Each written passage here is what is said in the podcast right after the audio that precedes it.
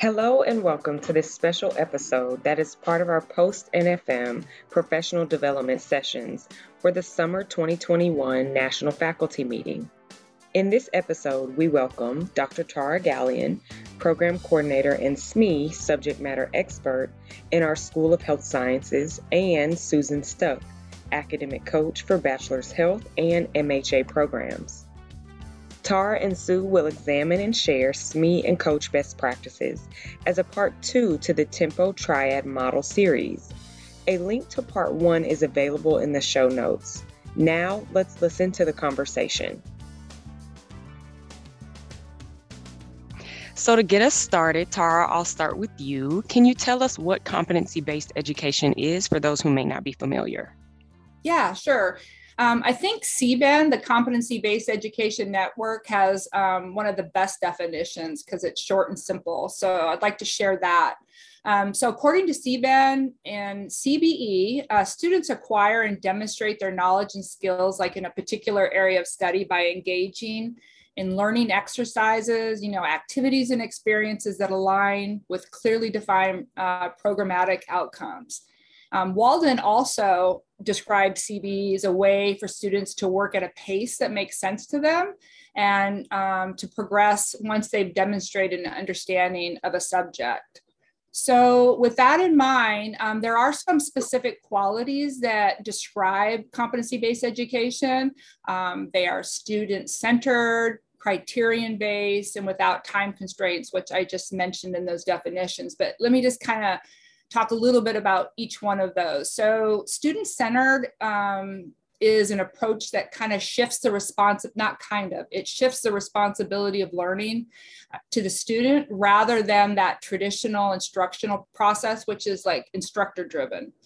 So criterion based, so rather than it being norm reference. So that is student skills and knowledge are compared against like a predetermined standard instead of against the knowledge and skills like of a norm group which is oftentimes um, a, a nationwide norm reference that they have. So you have that bell curve. If you uh, can imagine that when you were in school, we don't have that in competency based education. It is based on a predetermined uh, criterion that a student must meet.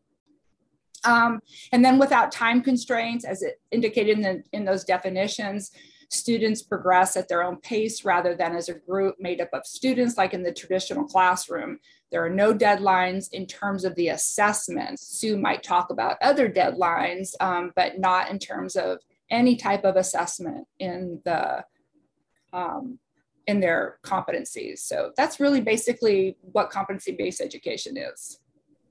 Yeah, thank you for highlighting those things. And and as you did that, I I did hear and I was listening for what some of the differences uh, may be between competency based and course based. Sue, can you talk more about what some of those differences are between course based and competency based? Sure. Course-based learning is a traditional program that is guided at a guided pace to earn the degree. Competency-based programs, and here at Walden we call it Tempo Learning, is a flexible pace program that allows students to determine their own schedule. Course-based programs have deadlines to ensure steady progress, and competency-based learning allows students the flexibility to set their own pace, work on school as life allows, to speed up or slow down depending on what life is throwing them. I'm sure you can imagine that when life is crazy, you can't step away from work because you have to put food on the table you can't step away from your family responsibilities because the family will always find you. So you could take a step back from school as needed, as long as you step back into it when things lighten up. In course-based, the faculty teach this, the content and guide the students through the courses as the student earns their degree. And in competency-based learning, subject matter experts offer support if and when a student needs the support. The students also have an academic coach that help with the logistics of the degree and like the deadlines that Tara mentioned, as well as we help the, the students set realistic short and long-term goals. The final difference between course-based and competency-based education is how tuition is calculated. In course-based programs, students pay tuition based on the, either the credits that they take, the number of credits, or the courses that they take. In competency-based education, students pay a flat subscription fee. In Tempo, it's for a three month time period. And that does not change with the number of credits that a student's complete. So um, Ashley, visualize your Netflix subscription. You pay your monthly fee, whether you just watch one movie or maybe you binge watch all of Schitt's Creek's episodes or whatever your favorite series is. Tempo students pay the flat subscription fee if they complete zero credits or if they complete 40 credits. It doesn't change. Yeah, I'd like to just add something to that as well. Um, so you know, you talked, Sue talked a little bit about um, this relationship thing. So that is a very key difference um, between CourseBase and Tempo is the nature of the relationship between faculty and a student and the way in which students engage in the content. Um, so, um, you know, in CourseBase, the, the, the the faculty member is often that main person who's also a, the support provider not only the content person but really you know is is also providing this this level of support. Not to say that that doesn't happen in competency based but the academics coach's role is such an important role because that is their main area. They are helping to guide the student support the student to help them be successful well, thank you for sharing that. No, I, and I was going to touch on that. It sounds like, Sue, you mentioned multiple aspects of obviously the differences and the mm-hmm. flexibility being one, um, and the subscription and that kind of being a new thing. Obviously, we do it in life in other places, so why not for academia? Mm-hmm. mm-hmm. Um, but back to the relationships, Tar, can you speak more about these components that make up the support system for the student? Yes. Um, so, in Tempo, which is Walden's versions of, of competency based education, um, we have what we call the Tempo triad. And so you can just imagine the triad like being a triangle with, um, you know, elements at each corner. So the triad, the tempo triad consists of the student, um, the academic coach, and the subject matter expert. And at the heart of the triad, so just envisioning that triangle in the center is a high quality learning and student success. I mean, that is what our over our, our overall goal is. So, in order to accomplish these two goals, um, quality learning and student success, all three members of this triad, the student, the AC, and the SME, must be fully committed and engaged in the learning process.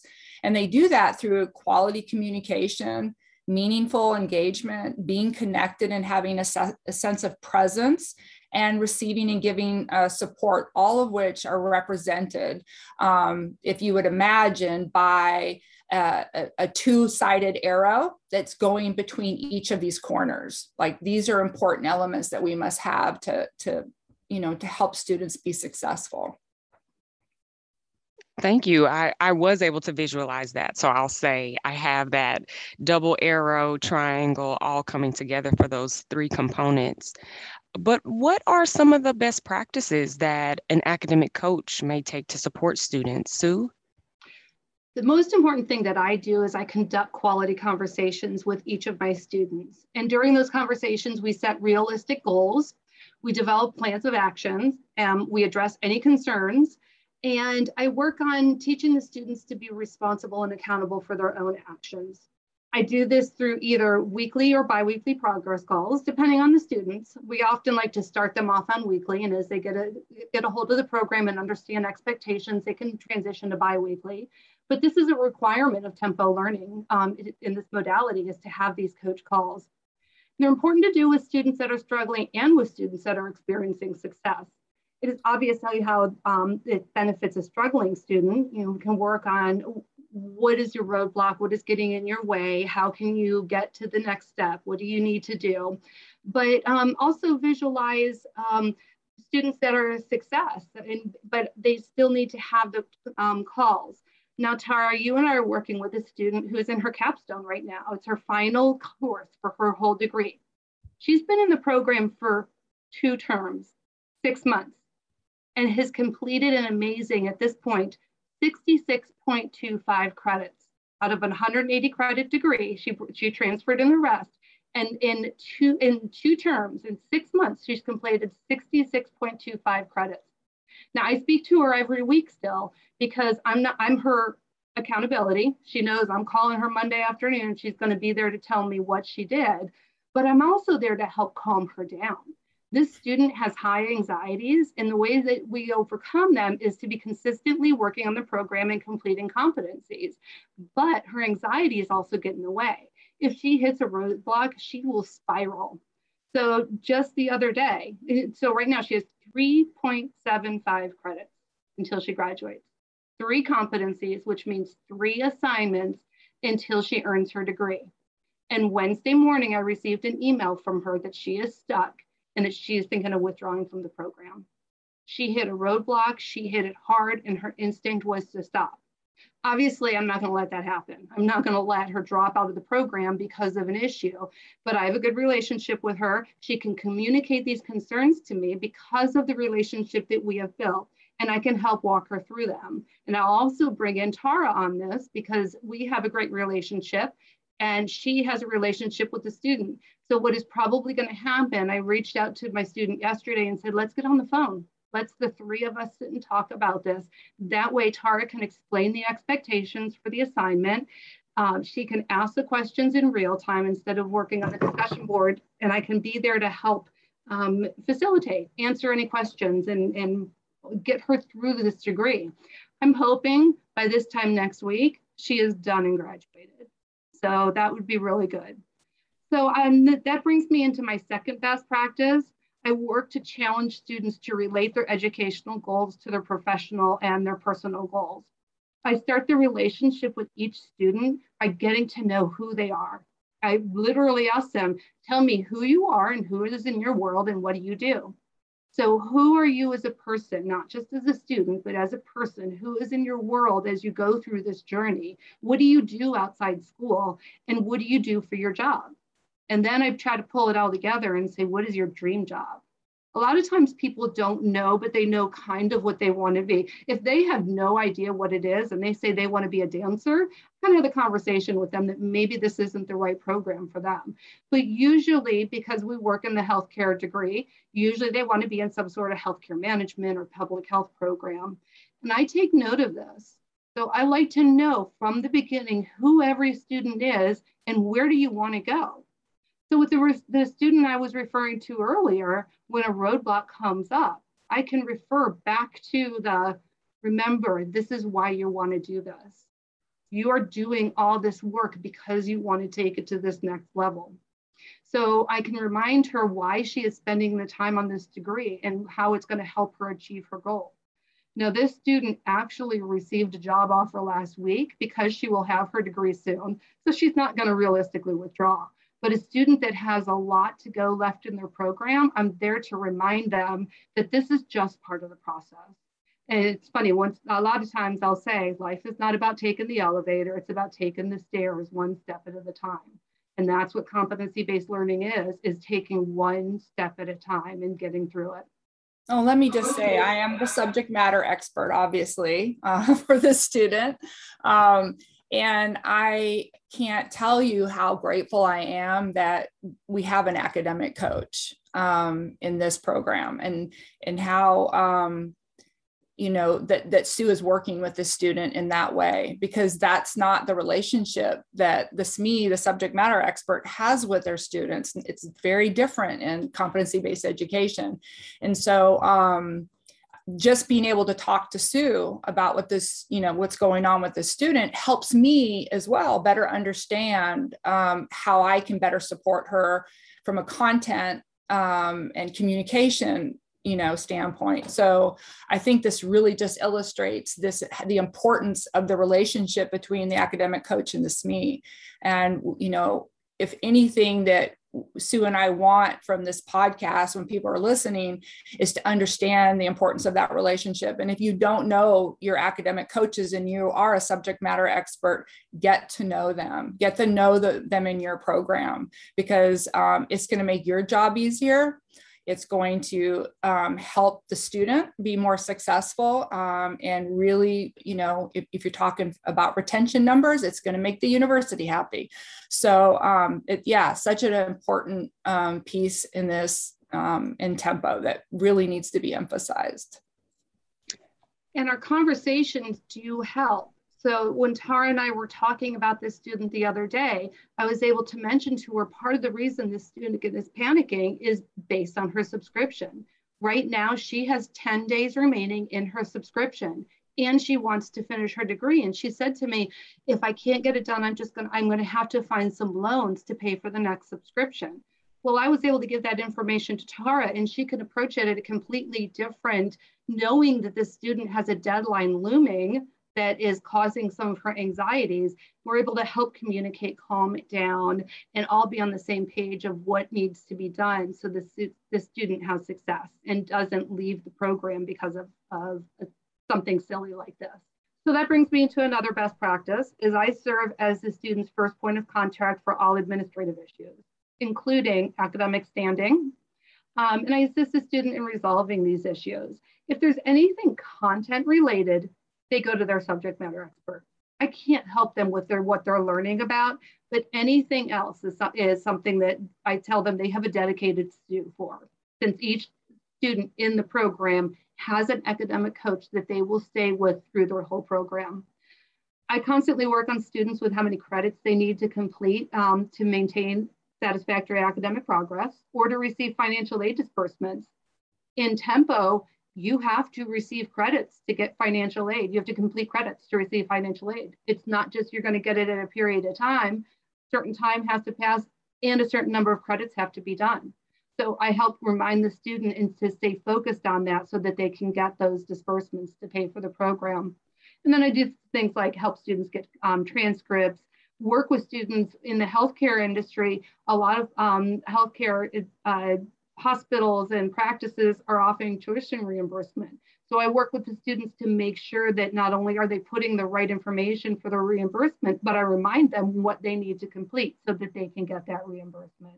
I connect students with financial account management and military services, anything like that. If I don't know the answer, I will find out where it is and who can do the get the answer for them. And you're, finally, the best, you're the you're the advocate. You are a student advocate. Yeah. I am absolutely, and I will. I work with the SMEs on on everything to make sure that this triad is so important. But I am there so that the student doesn't feel like it's a student against an instructor or trying to. If you think about our our subject matter experts come from the industry, they are running hospital systems. They they are are what these students want to be but sometimes they don't feel they have a voice on how to talk to the SME, to get the information, to communicate what they are trying to say. So just having me by their side and able to help make sure that that relationship is is um, the that triad is there. And but if it comes to any other part of the university, I am that advocate. I am speaking for the student, and I am going to make sure that the students' needs are met. They are the most important in my mind. And then finally, the most important part of my relationship with these students is to celebrate their successes. And I'm not just talking about when they graduate, like this student, she's gonna graduate hopefully within a week here.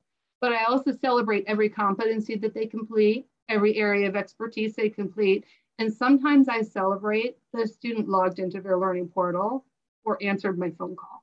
There's times that things are struggling and it's easy to run from school. I'm so far behind, I can't think of going into my, pro, my portal I can't take this call from Sue because she's going to yell at me. It's not the way I work. We celebrate everything. I cannot tell you how many times a day I say I am proud of a student. Wow, Sue. I just have to say, there were many times I wanted to interrupt and celebrate the work that you do so I can see and hear how beneficial your role is, and particularly your person is to your role.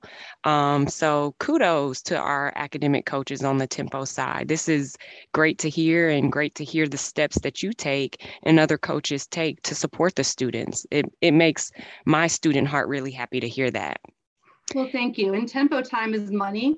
And I can't imagine any of my students not having somebody that they can go to right away and get their problem fixed so that yeah. they're not wasting any time. Yeah. That's great. And Tara, you had started to mention, and you both mentioned, you know, again, the triad that is there for the students, and the student is a part of that. Um, but how how also do SMEs play a part, and what are some of the best practices that that SMEs assist in? Great question.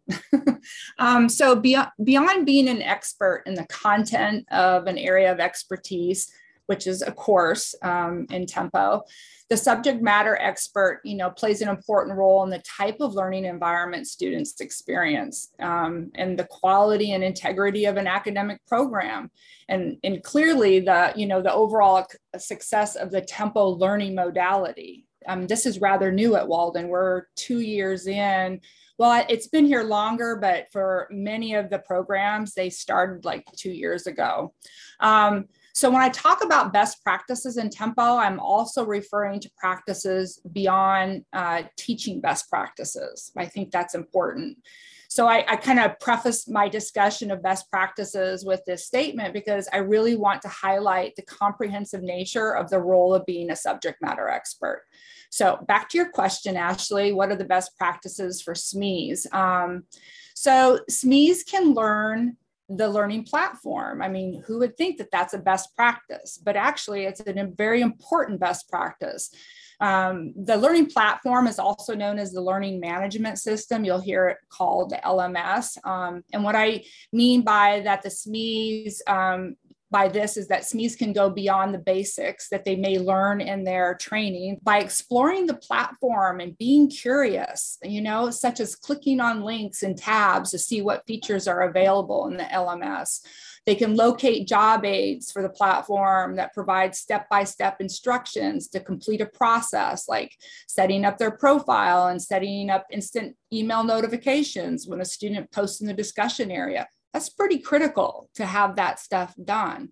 Um, they can also reach out to the faculty support agents. Um, that's a great resource that Walden provides to ask questions and um, receive links to important resources that will help them, you know, be better practitioners um, in the platform.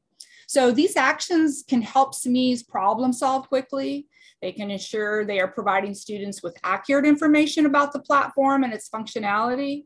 It also helps for consistency across competencies, across areas of expertise, across the programs and within the discipline and across the discipline. Consistency, I'm going to talk about that next because that is a very important best practice. So number two, being consistent. Um, one way for faculty to be consistent, you know, not only across their competencies, but also as a member of a consistent faculty across an area of expertise um, is to attend trainings and meet with other SMEs and leadership to talk about challenges and you know what's going right.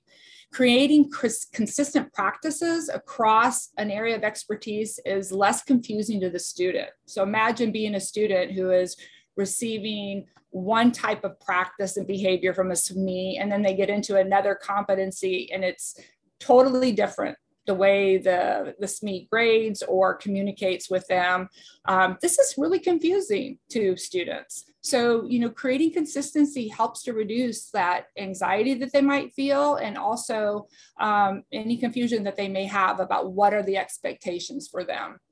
Um, it also helps us maintain the integrity of our curriculum by being consistent. So that's an important piece for a program. It is an important piece for the university to have that type of consistency. Another best practices is um, being inclusive. All right, and that's that's a big word right now, and we're really focusing at Walden about how to be more inclusive. We've I feel that Walden does a great job of being inclusive, but it's always an area that can be improved. And so I really highlight that here now because it's so such an important part to student success and their, their ability to learn. So, you know, what are some things about how we can be inclusive? Being present, being present in your competencies um, is is is a, is really important. Letting the students know that you are there when they need you to ask a question. So um, being clear and consistent when communicating the expectations and feedback. It should be consistent across all the students, what you're saying, what are the expectations, and having those very clear instructions of what students should be, should be doing. Being flexible, you know we have students from all over the country. We have people from other parts of the world. You know when we talk about time zones and things like that we really do need to be flexible with how we might communicate with them.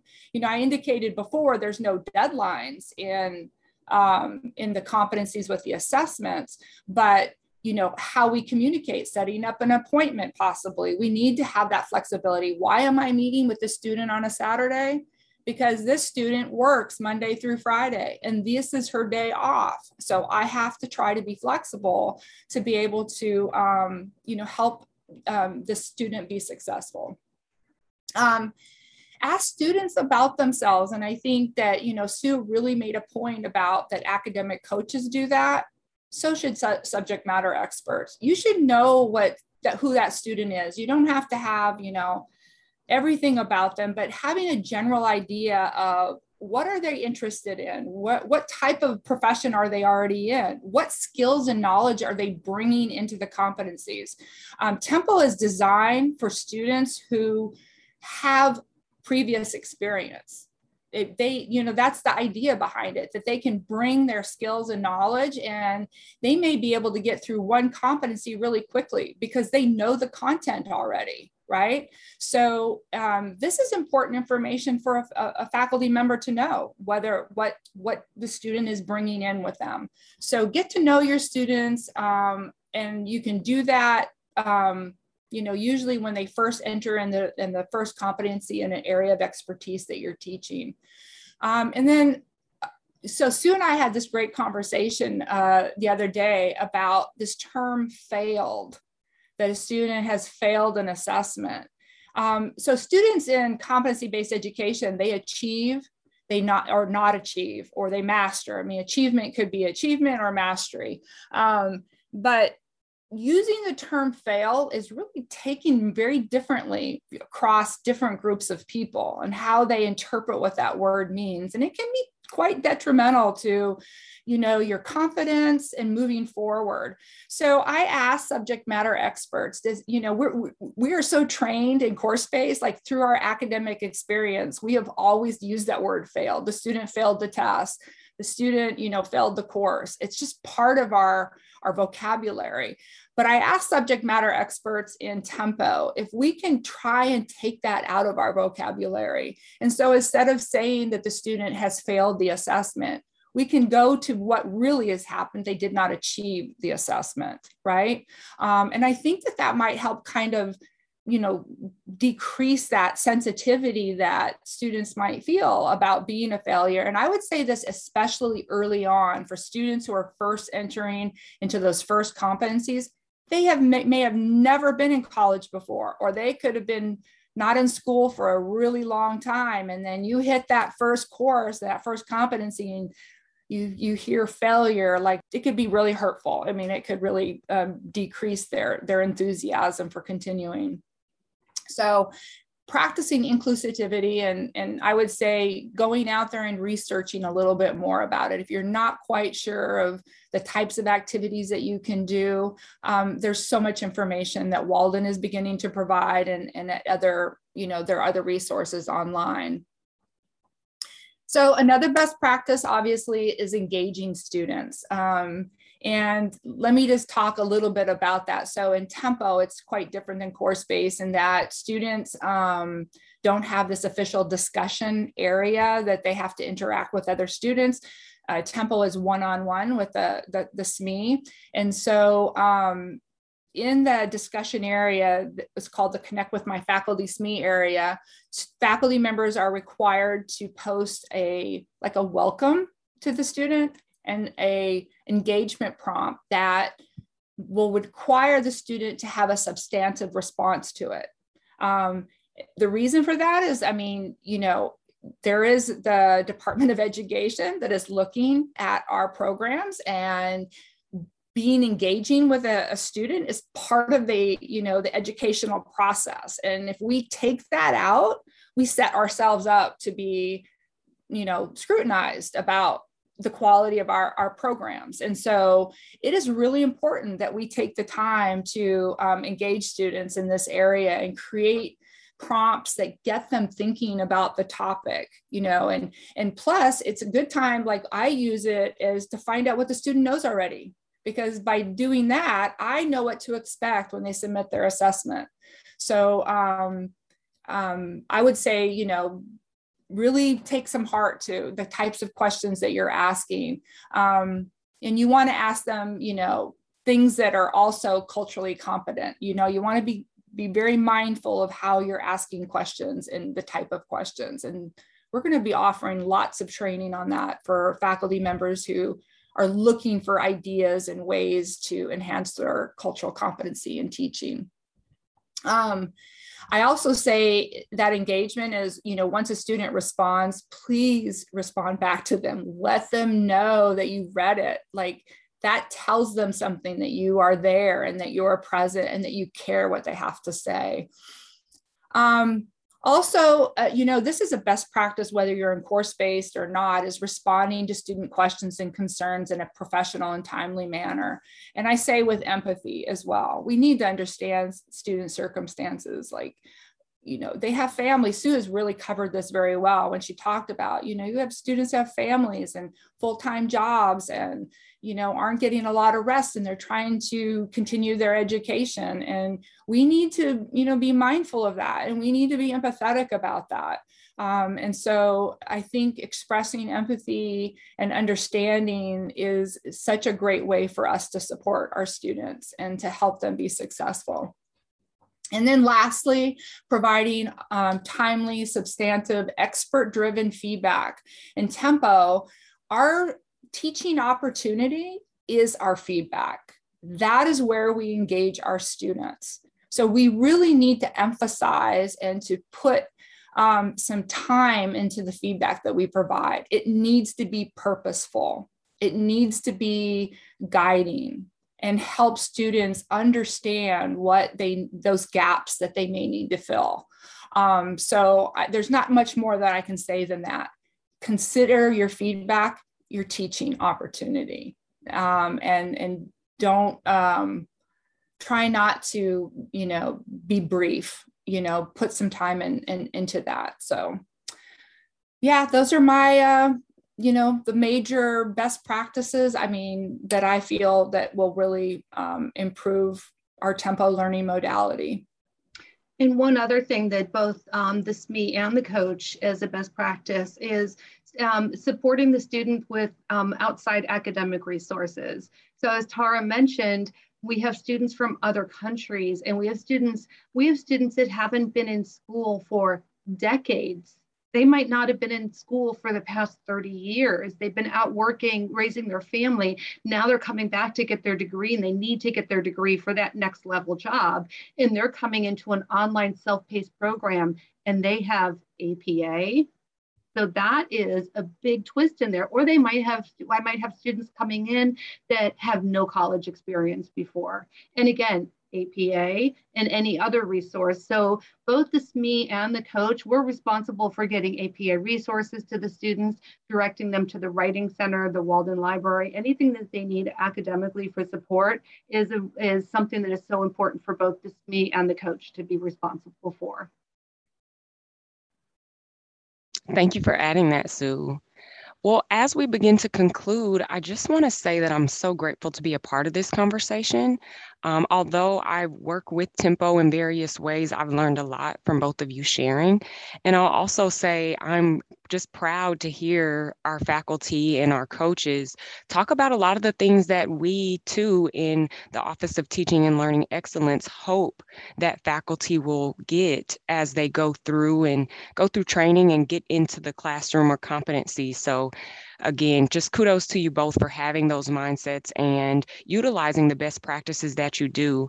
I'll say that just one of my biggest takeaways from hearing both of your best practices and sharing was the need for quality conversations and quality uh, presence from a faculty member and the coaches to really think about where the student is, who the student is, and what their ultimate goal is. So, again, thank you both for sharing, uh, for providing best practices for not only our uh, Tempo faculty SMEs, but also our academic coaches uh, that support the students and giving us the, the broader picture of how this all works together.